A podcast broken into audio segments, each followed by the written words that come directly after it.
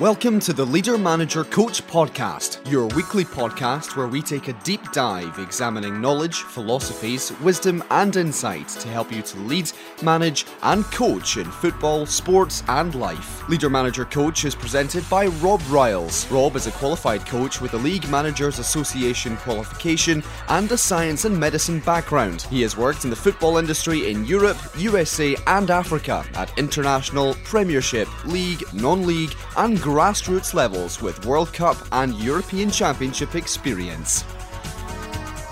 Hello, and welcome to another edition of Leader Manager Coach. My name is Rob Riles, and I'm really pleased to be here with you today.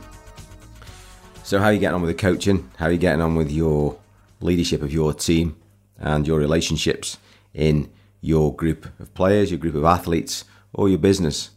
Hope things are going well. I'm sure you're facing some challenges because that's what life's about, isn't it?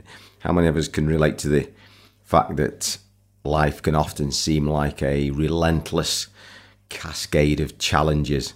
Well, the wisdom that I've been looking at recently tells us that if you feel like that, you're probably on the right track because life's throwing you all the challenges you need in order to make you grow so that you can get nearer to what it is you desire, whether your goal is a more successful team or an achievement of a certain qualification or something that's maybe more material, whatever that may be. So if you feel like that, well, join the club.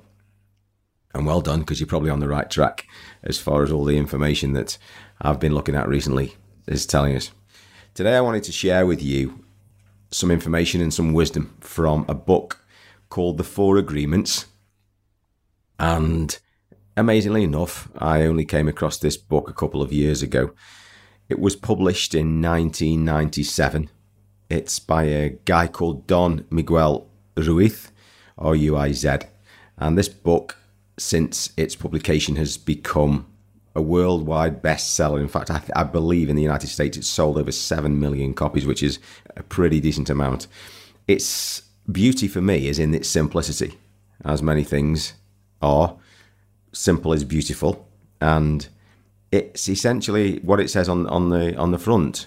It does what it says on the tin. Within the book, Don Miguel talks and extrapolates upon four principles, and I'm going to go over those principles because these principles have an absolute fundamental bearing on leadership and when I reviewed this book, having been reminded of it by um, a great website, which I will I will um, tell you what it is. There's a website called entheos.com, E N T H E O S S, www.entheos, N T H O S.com, which is created or has been created and is still being created by an amazing guy called Brian Johnson, who provides absolutely masses, masses and masses of high quality content and information on things like leadership, things like personal growth, things like goal setting, things like mastery. It's so worthwhile checking out his website. And I will say to Brian, you know, on this podcast, I'm, I'm not sure he'll be listening to it, but I've been subscribing to Brian's website for a, while, and the value that I've got out of it has been phenomenal. He provides lots of free information, and there is a subscription service too, but I'm sure you can check that out for yourself. And he was the guy who just recently tickled my mind, if you like, and um, reminded me about this great book, and I wanted to share with you. So, the first principle that Ruiz talks about is what you say. He calls it be impeccable with your word. Now, that's a strong word, impeccable. It possibly means almost flawless or possibly flawless or perfect. Now, I don't go in for perfect. I think I'm a recovering perfectionist, if the truth be known. I've spent a great deal of my life getting frustrated and feeling like things should be better than they are. And one of the great lessons that people have, have taught me is that we do our best. We go out there in the chaos, we do our best, we do everything we can. And we make the best of it. And yes, we can come back and improve it, and yes, we can work on it. But getting frustrated and angry and um, possibly down about things not being perfect or you not being perfect, I can vouch for that being a sure way to not being a happy bunny. So I don't know whether any, any of you guys can relate to that, or any of you ladies can relate to that, or your players can relate to that. How many of you got players who show body language that because they're frustrated and maybe they haven't actually got themselves onto that plateau of learning that we talked about when we talked about the mastery book in an earlier podcast. So if you haven't heard that, you know, go and tune into that and um, dig deep into that. The mastery, where you understand and get a great deal of peace of mind from learning that life is about getting on a plateau and working at it incrementally in your own way with your mentors, maybe. To get to a point where you break through the barrier and, and rise up to the next plateau but back to being impeccable with your word. How many of us can absolutely say, and I certainly can't say this because I've done some little bit of introspection recently since I've since I've looked at this book, that we're absolutely impeccable with our word. Let me let me share you a story. We we sometimes have um, players who are, as you do, who can't come to training and who are ill or injured, and then when they get back to a level of fitness or they return to training, then they obviously, as footballers do, as players do, especially youngsters, they want to be back in the team straight away. And one of our unwritten rules is if you don't train, then you don't play in a game. It protects the player and it sets a real good standard. Now, I know that we've bent if I can use that word, bent that rule. And it's not a rule, it's a guideline, but that doesn't really matter, I don't think. We've bent that guideline um, on certain occasions in order to satisfy a number of criteria, whether that's the parent wanting the child to play, the boy wanting to play so desperately, or a combination of factors, which often occurs, doesn't it? And I'm sure you can relate to this if you are an academy coach and you deal with players and life's not perfect and you get a situation whereby you have another player who drops out, so you're a squad member down, and the player who's been injured or ill is available. And yes, they haven't necessarily met the criteria that you have as a guideline at your club, and then you've perhaps included them in your team or your squad, and you've kind of set another standard. And that's certainly been something that's happened in my sphere recently. And you know, I think we need to be impeccable with our word. I think we need to stand up. I think, you know, my opinion is that we need to be strong and we need to say, you know, these are the guidelines. These guidelines are there for the good of everybody. And looking forward, taking the long term view, it actually helps. Whereby if you consent to thinking, do you know what, we'll bend the rules on this occasion and I'm throwing the question out there, really. I'm not saying you shouldn't bend the rules from time to time. Maybe you've got a different opinion, and all circumstances should be taken on their own merit. I'm sure you understand that. But how many times in the future does it come to, and I'll, I'll excuse the expression, come and bite you back on the bottom because you've made a decision that actually goes against the grain of the guidelines that you've already set? So getting back to being impeccable with your word, you know, I ask myself a few questions, and maybe you can ask yourselves these questions: How impeccable are you with your word? How many times do you turn up for your training session having absolutely fundamentally done real due diligence on your preparation? You've got your session down, you've got the details, you've got the area, you've got the timings, you've got the players in certain positions, you've got your four or five key points that you want to bring out in order, and you've spent real due diligence time and your preparation for your session, as you said you would in your interview, or as you said to yourself that you would do in your New Year's resolution. Well, I'll hold my hand up and say that I certainly have turned up at a training session and my preparation has not been where I would like it to be. And that is something that I'm constantly working on you know, and I think I owe it to my players to be impeccable with my word. That if I say to them, look, I will be your coach this year, this season, and I will give you every single thing I've got to help you to achieve your goal as a young footballer, I owe it to them to sit down and spend the time to do the right amount of preparation because that's what I've promised myself I will do. So being impeccable with your word, whether it's for yourself or it's for your players or it's for your teammates or it's for your co-coaches, the people that you work with. Moving on, the number number two. Don't take anything personally. Now this is a biggie. This is a biggie.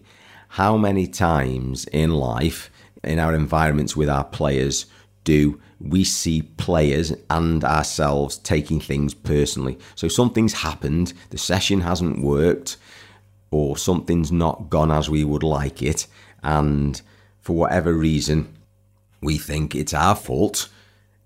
That person has done what they've done, and actually, they've messed my session up, and it becomes all about you or all about me. I'll hold my hand up again and say that that's something that I've got frustrated with and I've felt anger with, and I could shout and I, I, I could really go to town because I've got a player who isn't actually doing what I would like them to do.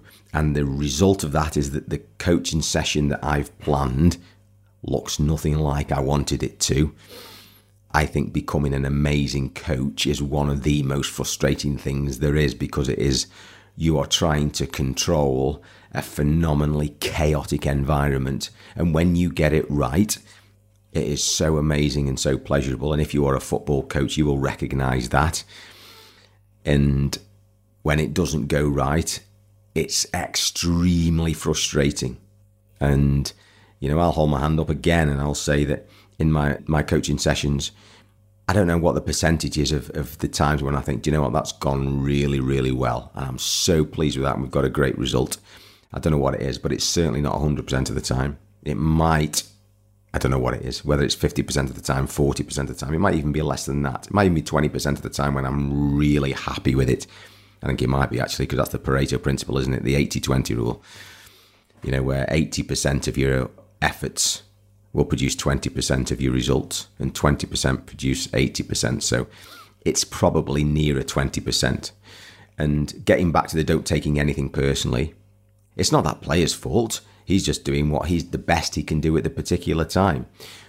And the result is that it has a negative effect on your coaching session, your training session. It isn't personal, so don't take it personally.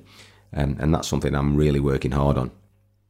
So that I don't get too frustrated, I don't take it out on the, the player, and I don't let it bother the rest of the session. I don't let it bother me so that it has a negative effect on the on the rest of the session. Number three, don't make assumptions. So let's go back to that player who's having a bad day. Let's get back to that person or the, the person in your team, the athlete, the business associate, or the coach who is not at the races or is not functioning, is not contributing, or isn't doing what it is that you believe or is the, the gold standard of, of how people should act and, and present themselves in, in, the situation in order to, to achieve success. That must happen every day in every situation because life is like that. And how many times do we assume that that person, that child, that player, that individual, that athlete has X, Y, Z as the problem and they should fix it by doing A, B, C? Well, again, hold my hand up and say that, do you know what? I think, you know, this person should do that, that, that. And when they come to training, they should be doing X, Y, Z, and then everything would be great.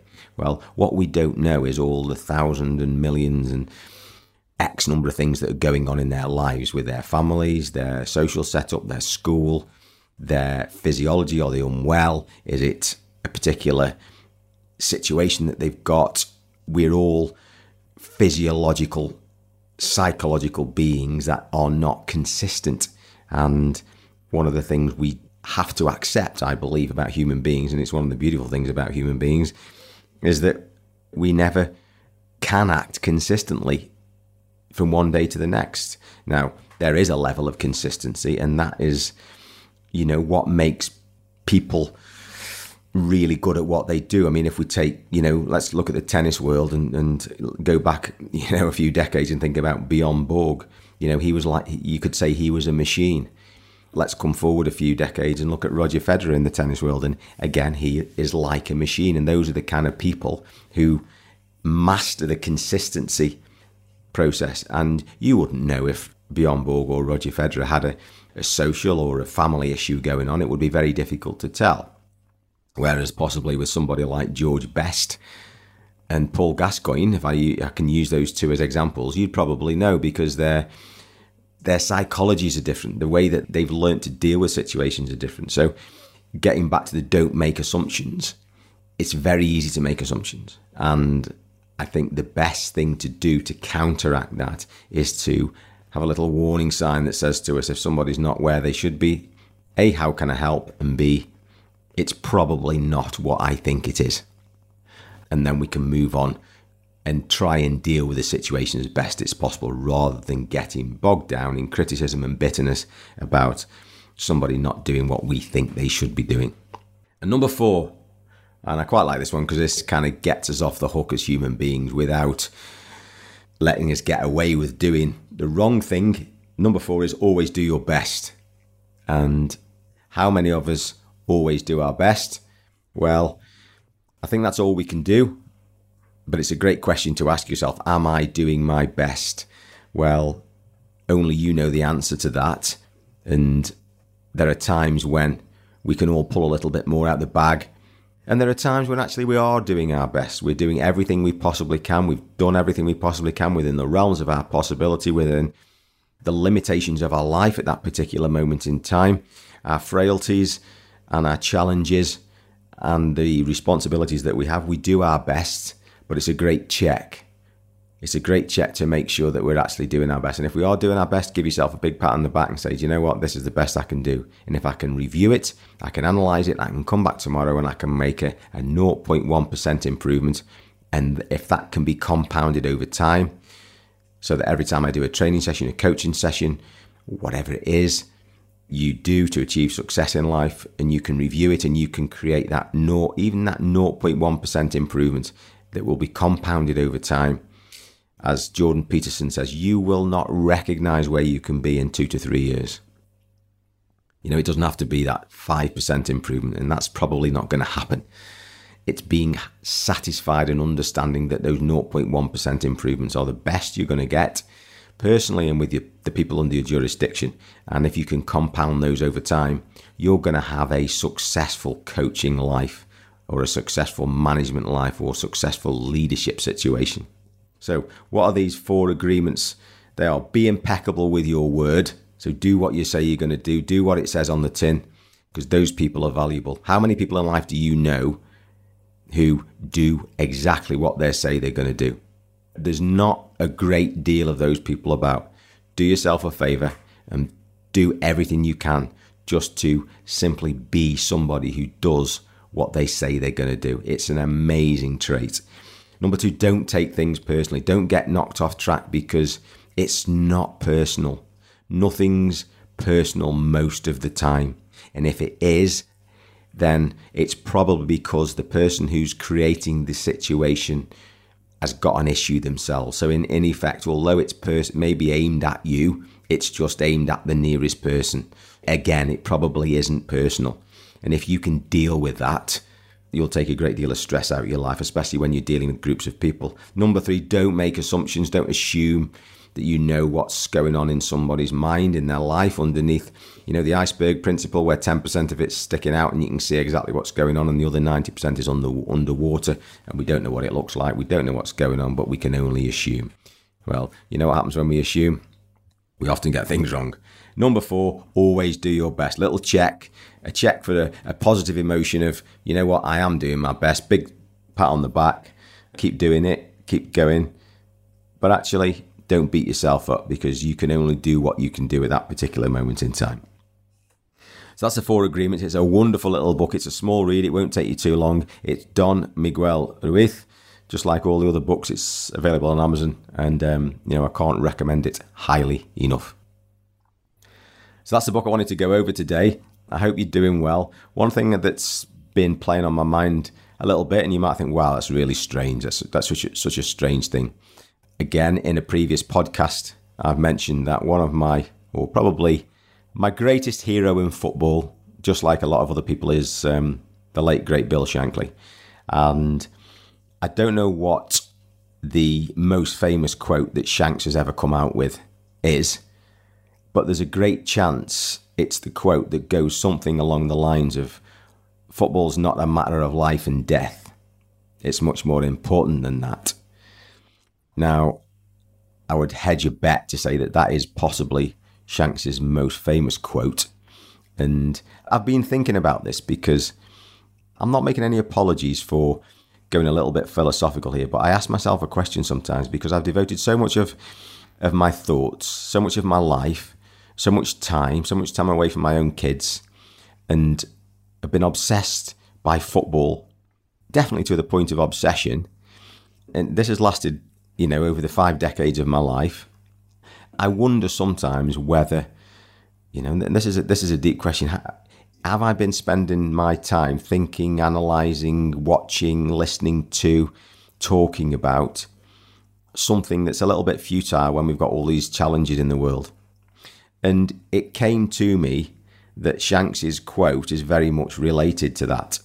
I know that other people have analysed it because I've heard it discussed, but to somebody like Shanks who devoted his life to football, but who also had amazing rhetoric and was an amazing communicator and came out with some amazing quotations and had a philosophy on life and had a philosophy on the game. For him to say that football is not a matter of life and death, it's much more important than that. That just portrayed what the game meant to him.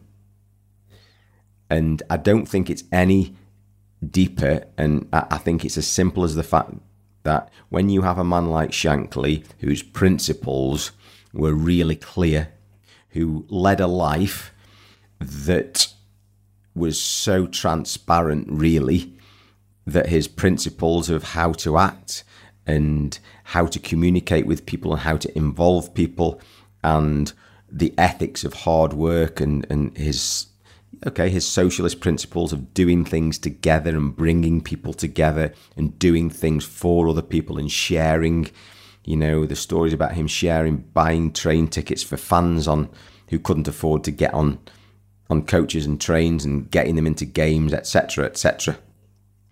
I don't think somebody with that kind of character and that understanding of life would have said anything like that without it being tongue in cheek. So I actually think that if you said to Shanks, Shanks, it's 1960, and this year Liverpool can win the treble. They can be champions of Europe. They can be champions of the English League Division 1, as it was then, and they can win the FA Cup. But the price of that is that we're going to sacrifice somebody's life. I think Shanks would have said in, a, in an instant, Don't worry about it. We'll just carry on playing football. Don't worry about the sacrifice. He'll sacrifice his own life in terms of what he's doing and how much time he's spending. But I don't think Shanks would actually think that football's actually more important than life and death. I think it was said completely tongue in cheek. And again, it just underlines the fact for me that that's why Shanks is top of the tree in terms of being an icon in the world of, of, of sport, in the world of football, and in the niche that, that we're all involved in. Anyway, I felt the need to, to talk about that. You might think, wow, you know, that's never even considered thinking about something like that. But hey, there you go. That's that's where I'm at. Listen, I appreciate you listening. It's um, great to have you along. Don't forget, have a look at the four agreements, and we're going to have loads more content for you in the next few weeks. Take care until next time. Bye bye.